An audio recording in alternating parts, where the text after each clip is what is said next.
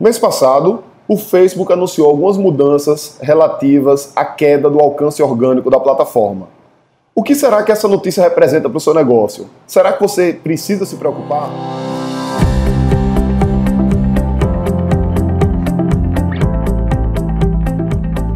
Diga aí, amigo, aqui é Felipe Pereira, seja muito bem-vindo ao DigCast número 150. Hoje nós vamos falar sobre métricas para mídias sociais, em especial para o Facebook. Como eu falei no início do episódio, a rede social anunciou uma queda no alcance orgânico e várias pessoas estão preocupadas com isso. E antes da gente falar desse anúncio propriamente dito, é interessante a gente discutir o que é o alcance e como é que o Facebook mede essa métrica. Basicamente, o alcance é a quantidade de pessoas que são impactadas por sua mensagem. Ou seja, eu abro o Facebook, vejam uma mensagem que você postou, uma imagem, um vídeo, algum texto, e uma vez que essa mensagem aparece no meu feed, é enviada para o meu feed, ela conta como um alcance. Então, se por exemplo, você teve em uma determinada semana um alcance de 10 mil, isso quer dizer que seus conteúdos foram enviados para o feed de 10 mil pessoas. 10 mil pessoas foram potencialmente alcançadas pelo seu conteúdo. O que acontece é que essas pessoas, nem sempre elas visualizam o seu conteúdo.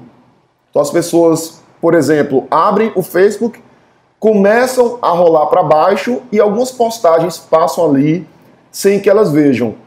Em outras vezes, acontece inclusive o seguinte, a pessoa abre o feed, uma determinada postagem, ela está lá para ser carregada dentro do feed, ela está lá para ser exibida abaixo da postagem que está sendo visualizada no momento, e simplesmente a pessoa não rola essa tela.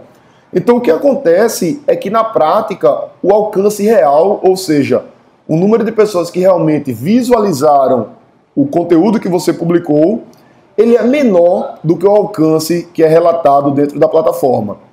E o que acontece é que o Facebook ele usa regras diferentes para medir o alcance orgânico e o alcance pago. O alcance pago ele usa um algoritmo, um cálculo um pouco mais elaborado, de forma a ter um resultado mais assertivo, de forma a ter um número mais próximo da realidade.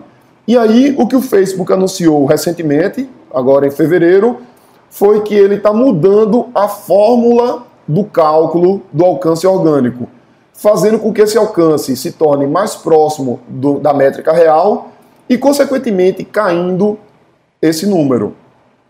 O importante da gente destacar é que ele não está mudando a regra de entrega dos conteúdos. Ou seja, a partir dessa mudança, a quantidade de pessoas que continuará tendo acesso ao conteúdo que você posta e vendo esse conteúdo é a mesma. A única mudança que houve foi na forma de medir. Então, na prática, as pessoas continuarão vendo o seu conteúdo da mesma forma que antes. Esse alcance é um alcance relativamente baixo, se a gente comparar com vários anos atrás, porém não houve um prejuízo agora com relação à entrega. O que vai acontecer é que as métricas, os relatórios, eles vão apresentar números mais baixos, que são números mais próximos da realidade. Então, se você é uma agência, fica atento que os números que vão ser enviados para o seu cliente, caso você mostre as métricas de alcance nos seus relatórios, vão estar reduzidos.